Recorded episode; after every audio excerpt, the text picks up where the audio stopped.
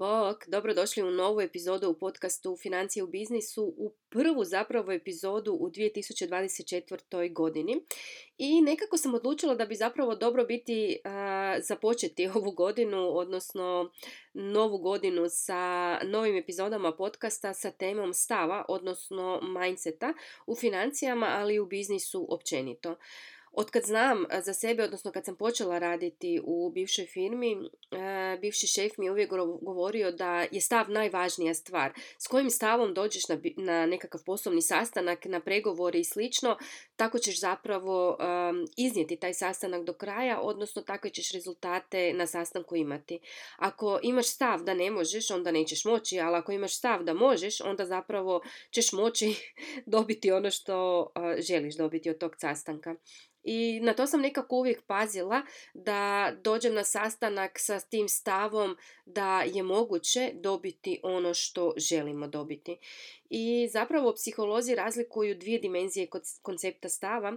Jedan je da se možemo ponašati kao žrtva okolnosti, države, e, situacije u kojoj se nalazimo i slično. I drugi je da možemo preuzeti punu odgovornost za situacije u kojoj se nalazimo, za život koji živimo, za biznis koji imamo.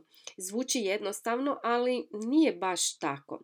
Odnosno, vrlo lakše, puno lakše je biti u ovom stavu, odnosno razmišljati na način da su svi drugi krivi za sve naše e, probleme i zapravo bih malo više htjela popričati upravo o tom tom stavu žrtve, odnosno tom ponašanju da smo žrtva nečega ili nekoga. I postoje dva oblika izražavanja žrtve koji bih voljela sad proći prije nego što krenemo na to kako zapravo povećati svoj growth mindset.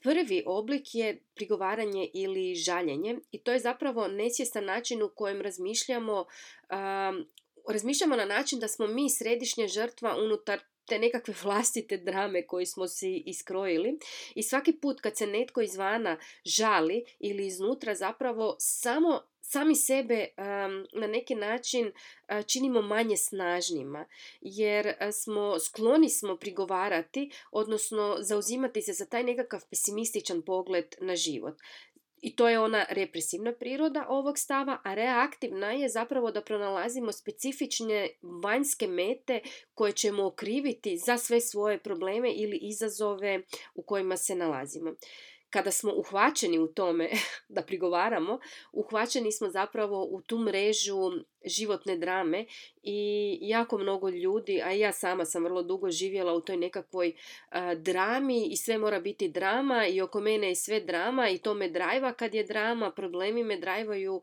jer je moja definicija uspjeha bilo rješavanje problema i onda normalno da si moraš stvoriti malo problema da imaš što rješavati. osim što se zapravo na ovaj način uh, pojačava uh, taj, taj arhetip žrtve i ta žrtva u našem, uh, u našem biću, zapravo prigovaranje uzrokuje dugotrajno opće trošenje našeg fizičkog organizma jer smo umorni od svog tog prigovaranja. Znači mi crpimo energiju dok si pričamo sve te priče i dok prigovaramo iz dana u dan i stalno se žalimo na nešto. Drugi oblik je krivnja, odnosno da nekoga ili nešto okrivljujemo za apsolutno sve svoje probleme koje imamo. I kad zapravo okrivljujemo druge situacije, okolnosti ili druge ljude, mi na neki način ispaljujemo strijelu koja uklanja vlastitu odgovornost za našu situaciju. I kada uklonimo taj aspekt vlastite odgovornosti, odnosno kad zaboravljamo na to da smo mi oni koji u konačnici donosimo odluke za naš život, odnosno za naš biznis, tada zapravo ne možemo ništa niti e, promijeniti. Neki od izazova fiksnog mentaliteta bi bili e, da ograničavamo u biznisu, da ograničavamo rast, rast biznisa, da ograničavamo inovacije jer nas je strah od neuspjeha i upravo zbog tog straha vrlo često ili nemamo nove ideje ili ako imamo nove ideje onda ih vrlo brzo sabotiramo jer onaj naš majmun u glavi koji nam govori joj ma to ne može, ma ne možeš ti to, nije to dobra ideja, to već postoji bla bla bla sve što naš um može kreirati to vrlo brzo ubije apsolutno svaku ideju koju imamo i taj strah od neuspjeha, da nećemo uspjeti, da neće biti savršeno, da će nas netko onda nam reći joj vidi kak si neuspješan, nisi uspio i slično, nas spriječava u tome da nove ideje iznesemo u život, odnosno da inoviramo u svom biznisu, a razlika između uspješnog i neuspješnog poduzetnika je u tome da zapravo uspješni poduzetnici konstantno inoviraju, jer u poduzetništvu nema, nema te sigurnosti i nema toga da je stalno apsolutno sve isto, nego moramo inovirati, jer ako ne inoviramo, onda ćemo zapravo ostati na istom mjestu. A ako ostanemo na istom mjestu, odnosno ako ostanemo u nekakvom statusu quo, onda zapravo nema prostora za daljnji rast. Drugi izazov je nedostatak fleksibilnosti u rješavanju problema. Ako nismo spremni promijeniti perspektivu, zapravo smo se fiksirali na samo jedno moguće rješenje. To je recimo, evo uzet ću primjer poduzetnice koja se bavi sa, ima modni brend i bavi se sa proizvodnjom odjeće i ona se fiksirala na tu ideju da mora imati taj materijal i mora ga dovesti, ne znam, iz Indije i to je preskupo, carina, troškovi, dostave, sve to se jednostavno ne isplati kad se troškovno to uzme i onda bi cijena proizvoda bila prevelika i nekakva hrpa izazova koje je ona pronašla u tome. Dok je bila fiksirana na tu jedan, na taj jedan način od kud materijal može doći, da on može postojati samo u Indiji i nigdje drugdje, zapravo zaboravila je da mi živimo u nekakvom svemiru apsolutno beskonačnih mogućnosti da postoji milion rješenja za naš izazov u kojem se nalazimo. Međutim, ako nismo spremni biti fleksibilni, ako nismo spremni promijeniti perspektivu, onda nećemo pronaći drugo rješenje. Ovo je u biznisu jako opasno jer kad se zapravo fiksiramo, odnosno kad smo nefleksibilni, kad nismo spremni promijeniti perspektivu, ponovno ćemo ostati u statusu quo, krivit ćemo, ne znam, ah, troškovi dostave i carine su krivi i zato ja ne mogu naći materijal i zato ja ne mogu, ne znam, proizvesti to što želim proizvesti. A zapravo kad bi samo malo se izdigli iznad te situacije, mogli bi pronaći neka druga rješenja za izazove koji, s kojima se trenutno susrećemo u našem biznisu. Treći izazov fiksnog mentaliteta je otpor prema promjenama. I to je zapravo jedan od najčešćih gdje zapravo smo klasična žrtva od te da tog otpora prema promjeni ne želimo se mijenjati od, od promjena je nešto što izaziva u nama strah, hoćemo li to moći, to je nešto potpuno neizvjesno, nesigurno i donosi tu nesigurnost u naš život, a to ne želimo.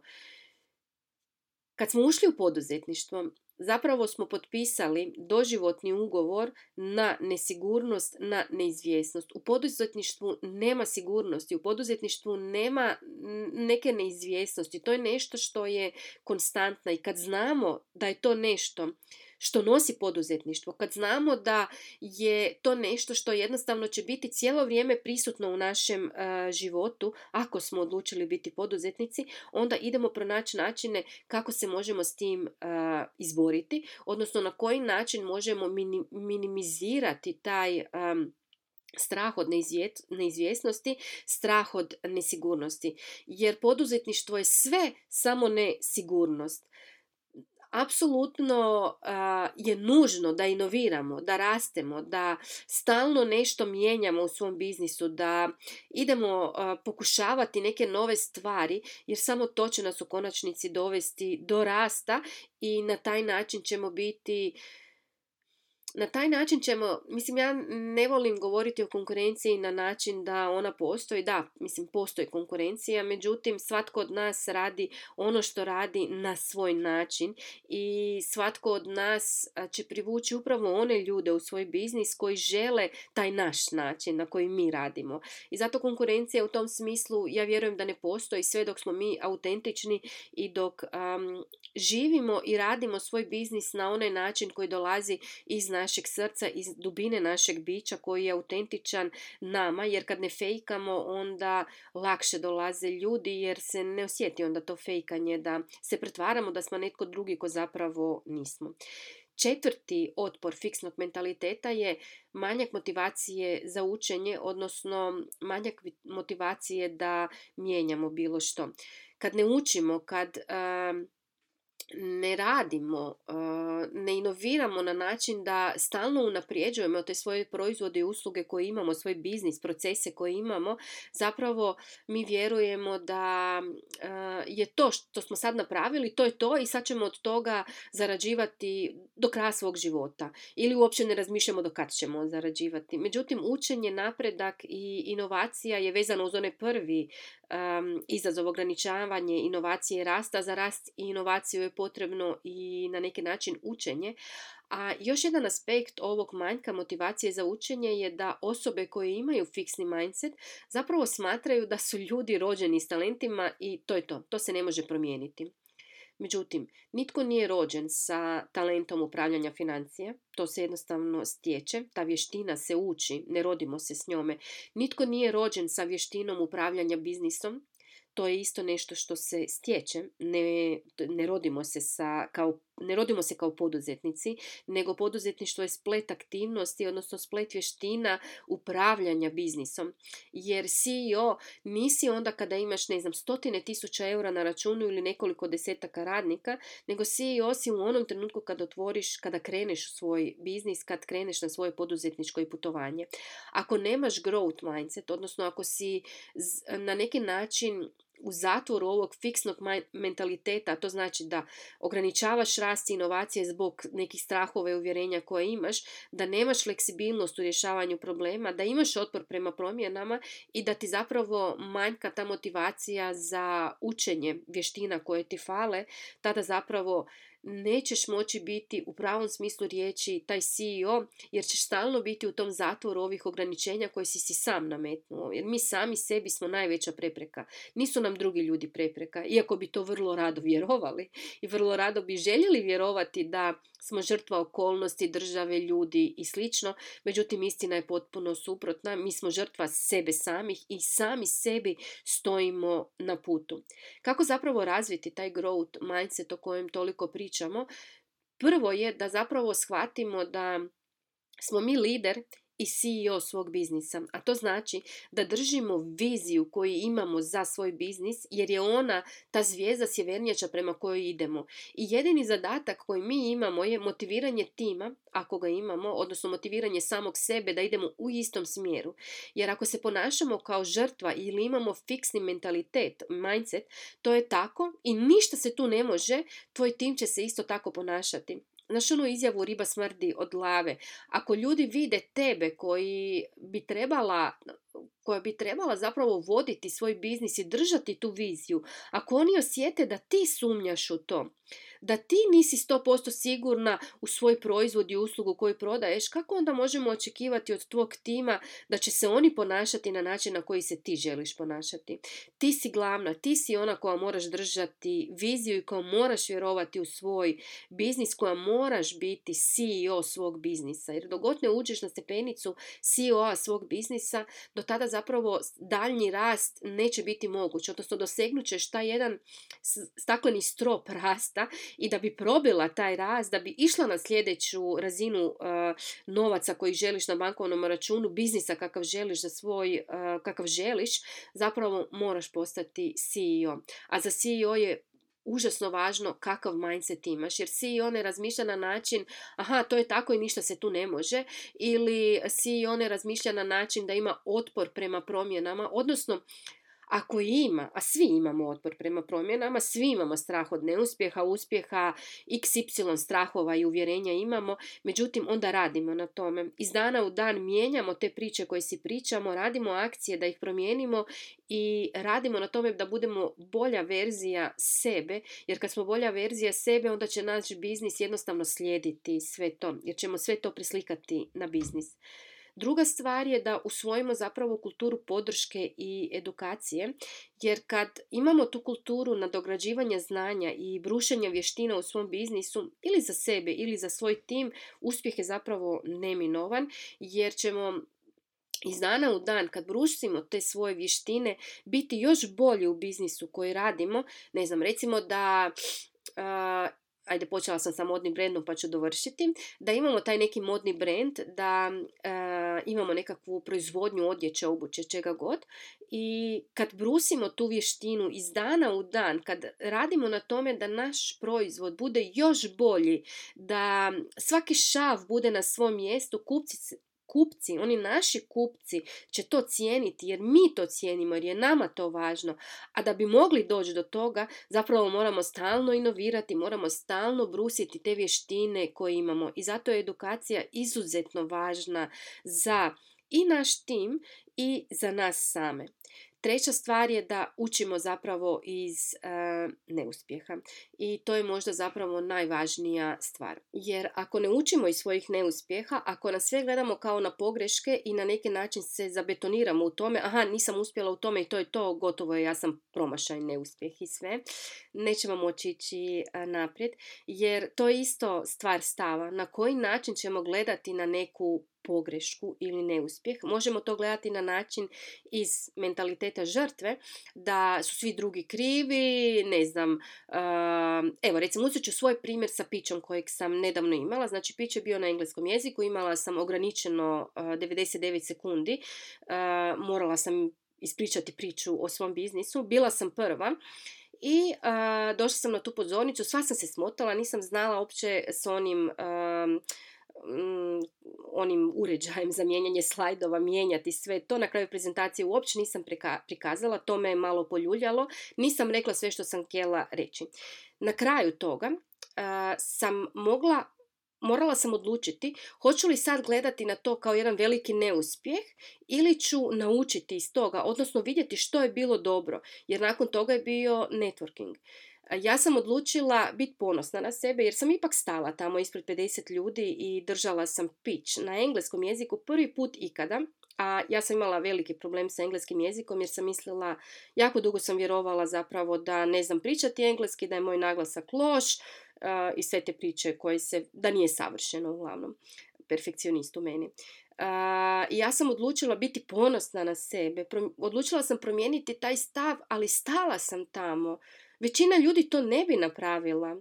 I da, može, da, nisam tamo prezentaciju pokazala, nisam rekla sve točno onako kako sam zamislila, ali sam stala na tu pozornicu i ispričala sam svoj pitch. Prezentirala sam svoj projekt. Mogla sam to ne napraviti. I to je taj, to učenje iz neuspjeha, odnosno pogrešaka, odnosno na koji način ćemo gledati. Hoćemo li to gledati iz perspektive žrtve odnosno pronaći krivca negdje van sebe ili kriviti sam sebe ili ćemo pogledati to iz onog growth mindseta odnosno, odnosno na način ok, što mogu sad naučiti i što je zapravo bilo dobro u svemu tome. Sad kad smo prošli ovo, općenito growth i fixed mindset, ajmo sad vidjeti na koji se način to zapravo manifestira u financijama, odnosno u novcu kad pogledamo to iz te perspektive. Proći ćemo pet točaka, pet nekakvih glavnih po meni načina na koje se može, možemo vidjeti na koji način ćemo pristupiti nekim temama u financijama. Prvo su inovacije.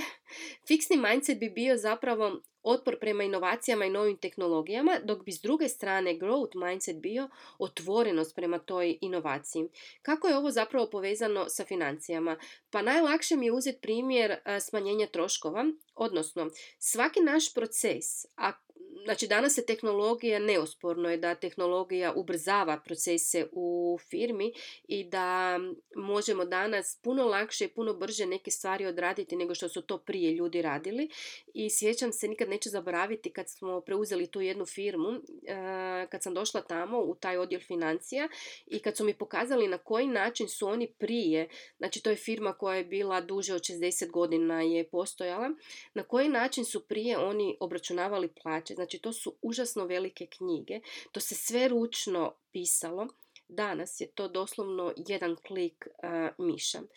I kada zapravo imamo otpor prema tim inovacijama, a recimo u knjigovodstvu pogotovo, jako, jako često vidim da knjigovođe, odnosno poduzetnice koje imaju knjigovodstvene servise, imaju otpor prema tim nekim novim tehnologijama, novim programima, zato što su kao navikle na ovo staro, a zapravo zaboravljaju napraviti tu cost-benefit analizu da vide što će im novi program donijeti. Da, svaki nova stvar je zapravo novo učenje i to je ono hoću li učiti, hoću li imati tu kulturu učenja u svom uh, biznisu ili neću. Jer uh, ili otpor prema promjenama. Jer ako imam otpor prema toj promjeni samo zato što ću morati uložiti neko vrijeme da naučim taj novi program, zapravo si onemogućavam da si smanjim troškove. A to direktno utječe na naš profit. Jer profit je razlika između prihoda i troškova. Druga su investicije. Fiksni mindset bi bio zapravo kad se čvrsto držimo investicije u određenu imovinu ili tržište, dok bi growth mindset bio da pratimo tržište i prema tome usklađujemo svoju strategiju, odnosno prilagođavamo se e, tržištu. Znači, ako nešto ne ide, onda ne ide. Ali da bi znali da li nešto ide ili ne ide, moramo pratiti e, moramo pratiti zapravo te brojeve jer brojevi nam na objektivan način pokazuju i daju nekakav feedback, odnosno pričaju priču o tome da li je neko tržište uspješno, da li je neka trgovina, ako se bavimo trgovinom, imamo trgovine, ne znam, po cijeloj Hrvatskoj, onda moramo pratiti te trgovine i po tržištima, odnosno da vidimo da li ćemo imati, da li se trgovina u Istri u nekakvom selu isplati imati ili ne isplati imati. Jer svi smo mi u biznisu zbog profita u konačnici, a ne da bi bili socijalna služba. Odnosno, humanitarno ćemo darovati u onom trenutku kad ćemo moći to. Prvo je biznis, odnosno na prvom mjestu je to da naš biznis nama može osigurati da on može biti stabilan, jer tek kad smo stabilni onda možemo davati dalje. Treća stvar je rizik. Poduzetnica sa fiksnim mindsetom neće riskirati, odnosno igrat će na sigurno zbog straha. S druge strane, poduzetnica koja je spremnija na rizik ne gleda na rizik kao na prijetnju, već zapravo na mogućnost da uči i raste. Mi učimo iz svojih financijskih poslovnih pogrešaka. Nekada je sve super, onda ne učimo ništa. Prije nego što riskiramo, procijeni koliko si spremna izgubiti i imaš li tu mogućnost uopće gubitka. Nemoj se svjesno dovoditi u financijske neprilike zbog ne znam, neke nepromišljene financijske odluke. Znači odvaži odluku i s aspekta rizika, međutim istovremeno razmisli kakva je zapravo tvoj pogled na rizik, što znači za tebe riječ rizik, što znači riskirati i koja je ono gornja granica do koje si u ovom trenutku spremna riskirati u svom biznisu. Četvrta stvar su ciljevi. Poduzetnica sa fiksnim mindsetom će postaviti one ziher ciljeve i na taj način će se zapravo ograničiti. Međutim, s druge strane, poduzetnica koja ima growth mindset postavit će ambiciozne ciljeve, ali realne, jer zna da je tako dala obećanje sama sebi i da će učiniti sve što je potrebno da to obećanje ostvari. Jer kad dajemo obećanja koja ne ostvarujemo, mi zapravo svaki put kad ne ostvarimo to obećanje, bilo dano sebi ili nekom drugom, kažemo da se ne možemo osloniti na samu sebe. Ako se ne možemo osloniti na samu sebe u takvim nekakvim banalnim obećanjima koje si dajemo, ciljevima koje si postavljamo, kako ću onda moći vjerovati u sebe kada ću trebati više riskirati u biznisu, kad ću trebati donijeti neku veću odluku u biznisu, kad ću se trebati odlučiti želim li rast ili ne želim rast. Znači, vjera u sebe se vježba na tim sitnim stvarima, na tim obećanjima koja toliko olako dajemo. A ciljevi su isto jedna vrsta obećanja.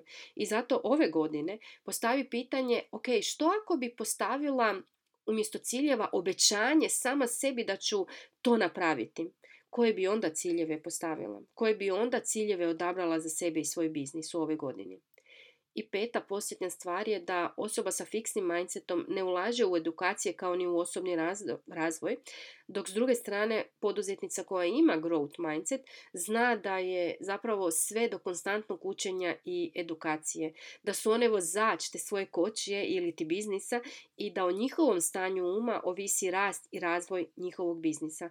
Jer poduzetništvo je, ja vjerujem, najveći oblik rada na sebi. Ako smo kao poduzetnici ako nismo spremni raditi na svojoj glavi, ako nismo spremni raditi na uvjerenjima koje imamo, na priče koje si pričamo iz dana u dan, na ograničenjima koje smo si postavili sami sebi, ako se nismo spremni maknuti kao prepreka samima sebi, onda zapravo ćemo nećemo rasti toliko brzo koliko bi željeli raći, rasti, bit ćemo konstantno neispunjeni i nezadovoljni. A cilj nam je da naš biznis bude uspješan, zar ne?